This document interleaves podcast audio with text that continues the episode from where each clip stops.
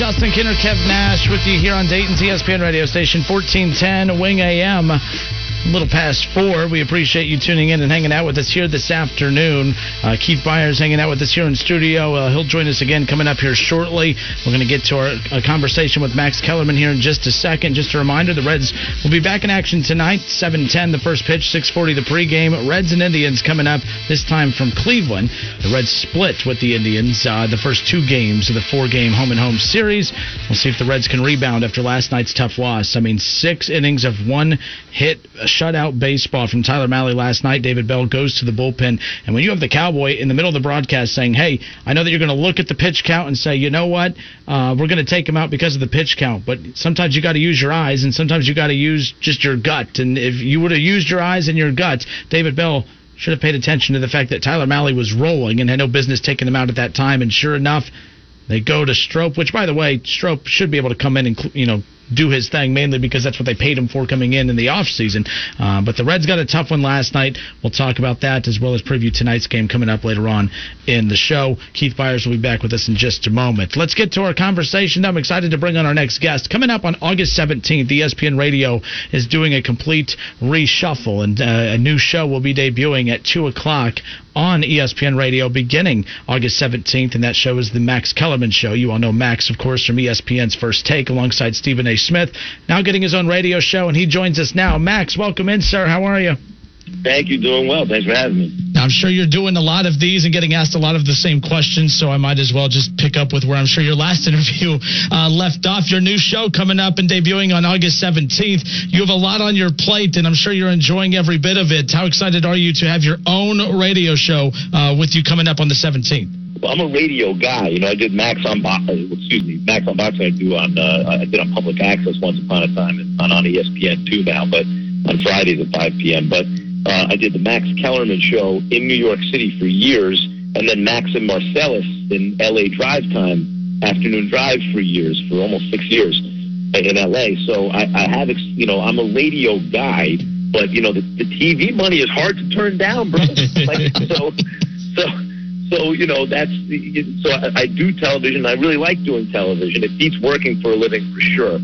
But but at, at heart, I'm a radio guy. So I've been looking for the right uh, opportunity, a time slot that would work with my schedule, given First Take and Boxing. And, and it finally came up, and, you know, I can't wait to get started. Now, with you dealing with Stephen A. every single day, no matter what opinionated loudmouth caller calls in to uh, to debate with you, I think you uh, I think you could hold your own by now at this point, I'm assuming. I, I, please, Stephen A. has yet to win a debate from me. I've been on the show for four years already. And, uh, uh, you know, radio is, I'm telling you, that's what I do. The Max Kellerman Show is not First Take. It's not a take. It's not a hot take show. There'll be arguments. There'll be debates. It's two hours of, you know, come hang out with your boy. We're going to talk mostly about sports. All right, we got Max Kellerman with us here on the Justin Kinner Show with Kev Nash, and uh, let's talk a little sports with you here while we have some of your time. College football right now uh, here in Dayton. We're a, a Ohio State Buckeye affiliate, and the Big Ten schedule came out today. Ohio State's schedule is out, and uh, I keep telling people, I mean, I want to be excited about it. Everybody is, and watching you on First Take, I kind of know what your opinion of this is already, but how confident are you that with that schedule that came out today, how excited should Buckeye fans be in regards to, are we going to get a full season? Zero percent chance to get a full season. There's no, like, it just, it, it, it doesn't, you don't have to be an epidemiologist to understand this. There's, there's, um, the pandemic is ten times worse than it was when we closed everything down. And now we're opening everything up. And, and well, you know, given, okay, fine, do we have bubbles and no travel and, and, and, and, you know, testing every day and isolation? No, that's not, like, that's the only way to do it. The, first of all, tackle football maybe shouldn't be played in a pandemic. But I'm a football fan, so you know what? I think, yeah, let's try. Whether or not it's the most responsible thing to do, let's try it, guys. Why not? Like, we love football, right? Mm-hmm. So, okay, how do you do that? Because maybe it's logistically impossible because you have, you know, fifty-plus guys on a roster, plus support staff and everything. It's one hundred people on each team, um, and, and, and if you're traveling and all that. So, like, okay, let's say somehow you could pull it off without the travel in a bubble. The reason you'd be able to pull it off is the N B A is pulling it off. They have very little to go in their season, as the N H L is, is because in a bubble, when everyone is tested, in the absence of a vaccination, the only thing to do is locate. Where is this thing? Okay, this person has it. Great. Who else have they been around? That person, that person, and that person. Okay, great. Let's test them all. Oh, they're all positive. Isolate them all, right? They're, you, you quarantine them for a couple of weeks, and then the virus is gone, and it can't be passed on because they don't have it anymore. That's how you crush the curve. If you're not in a bubble environment and you're interacting with all kinds of people all day, even if it's less than it used to be, how do you locate and isolate the virus? The answer is it is not possible.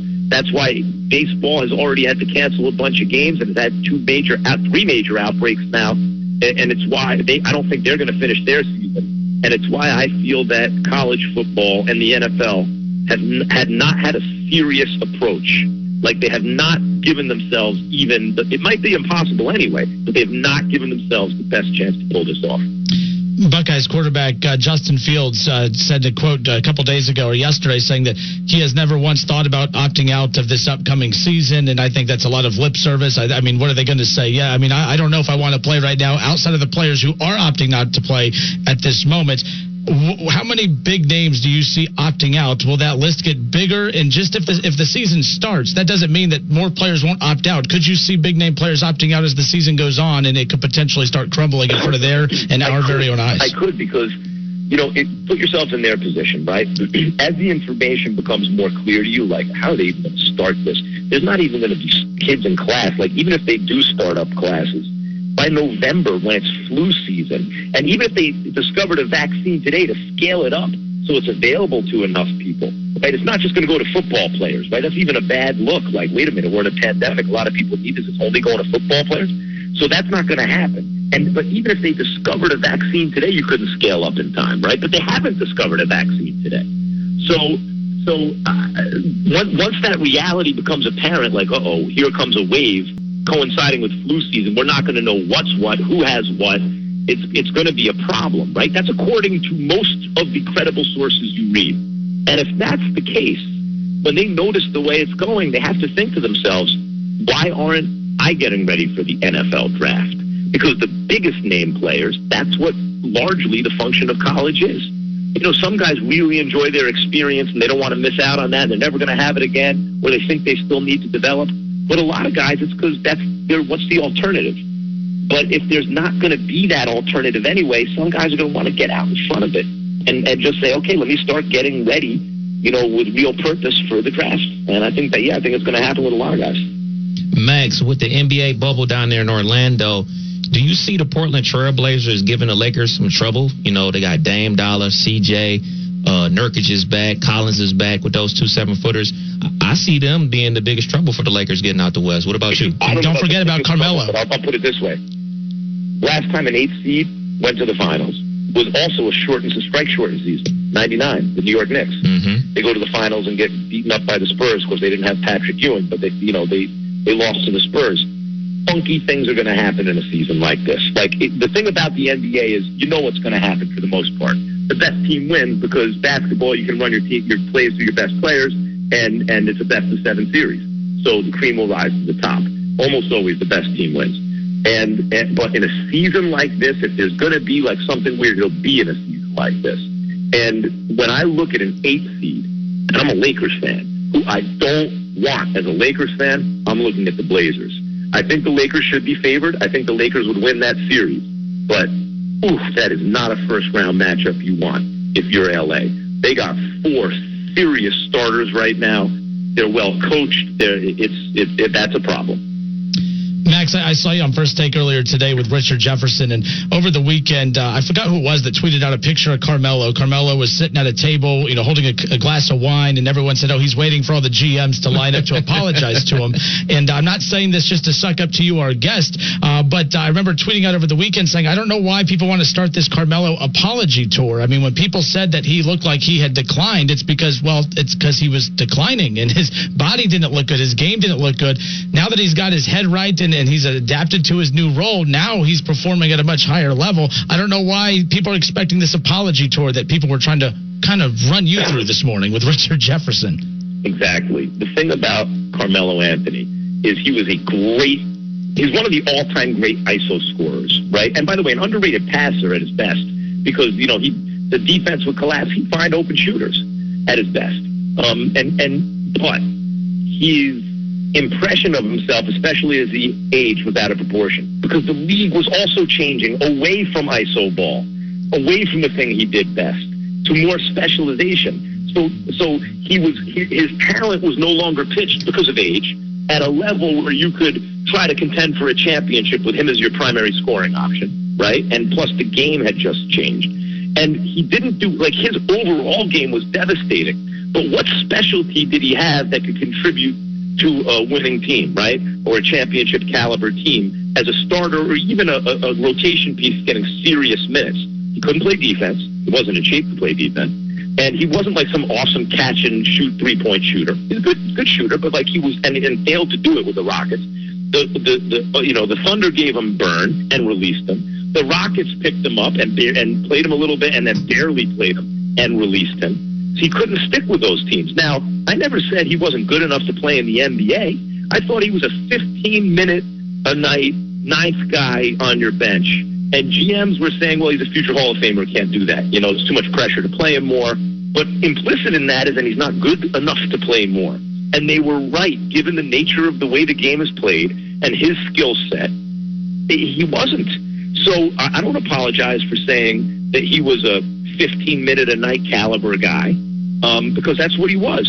He has proven me wrong that he couldn't be more than that, to his great credit. But he is now given new information. He's provided new evidence. Look at this.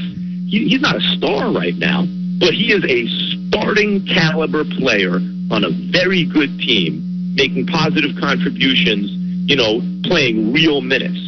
Uh, and, and that's much better than I thought he would be at this stage in his career.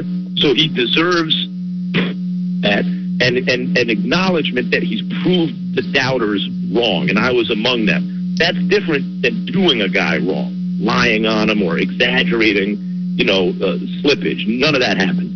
Max, last question for you. I grew up in the nineties, falling in love with boxing with Meldrick Taylor, Sweet Pea, Pernell Whitaker, the whole Ludo of a camp. Is Shakur Stevenson the next big little man in boxing? Yeah. Shakur, I think, is the bluest chip of all the blue chip, um, you know, young fighters in the game. And like Pernell and then Roy and then Floyd, he is he is an American Olympian with a really good defense. You know, usually that's the guy who's not always the biggest star. Like Floyd, Pernell wasn't the biggest star in the sport, neither was Roy. Floyd was, and that was largely because of his personality. Um, but, but, uh, and I don't know whether Shakur is going to do that or not, but in terms of the athletic competition and the results, mm-hmm. he can control the other guy. He can negate what he does with his defense, and he can pick him apart with his offense. I think he is the best bet of the young fighters to be the best pound-for-pound fighter in boxing in the not-too-distant future. All right, the Max Kellerman Show will debut on August seventeenth from two to four p.m. right here on Dayton's E S P N radio station, fourteen ten Wing A M. Uh, Max, thank you so much for your time. We're looking forward to hearing you daily on the radio side of things, and we'll continue watching you on First Take, uh, beating Stephen A. Smith every morning. Thank you. I appreciate you guys.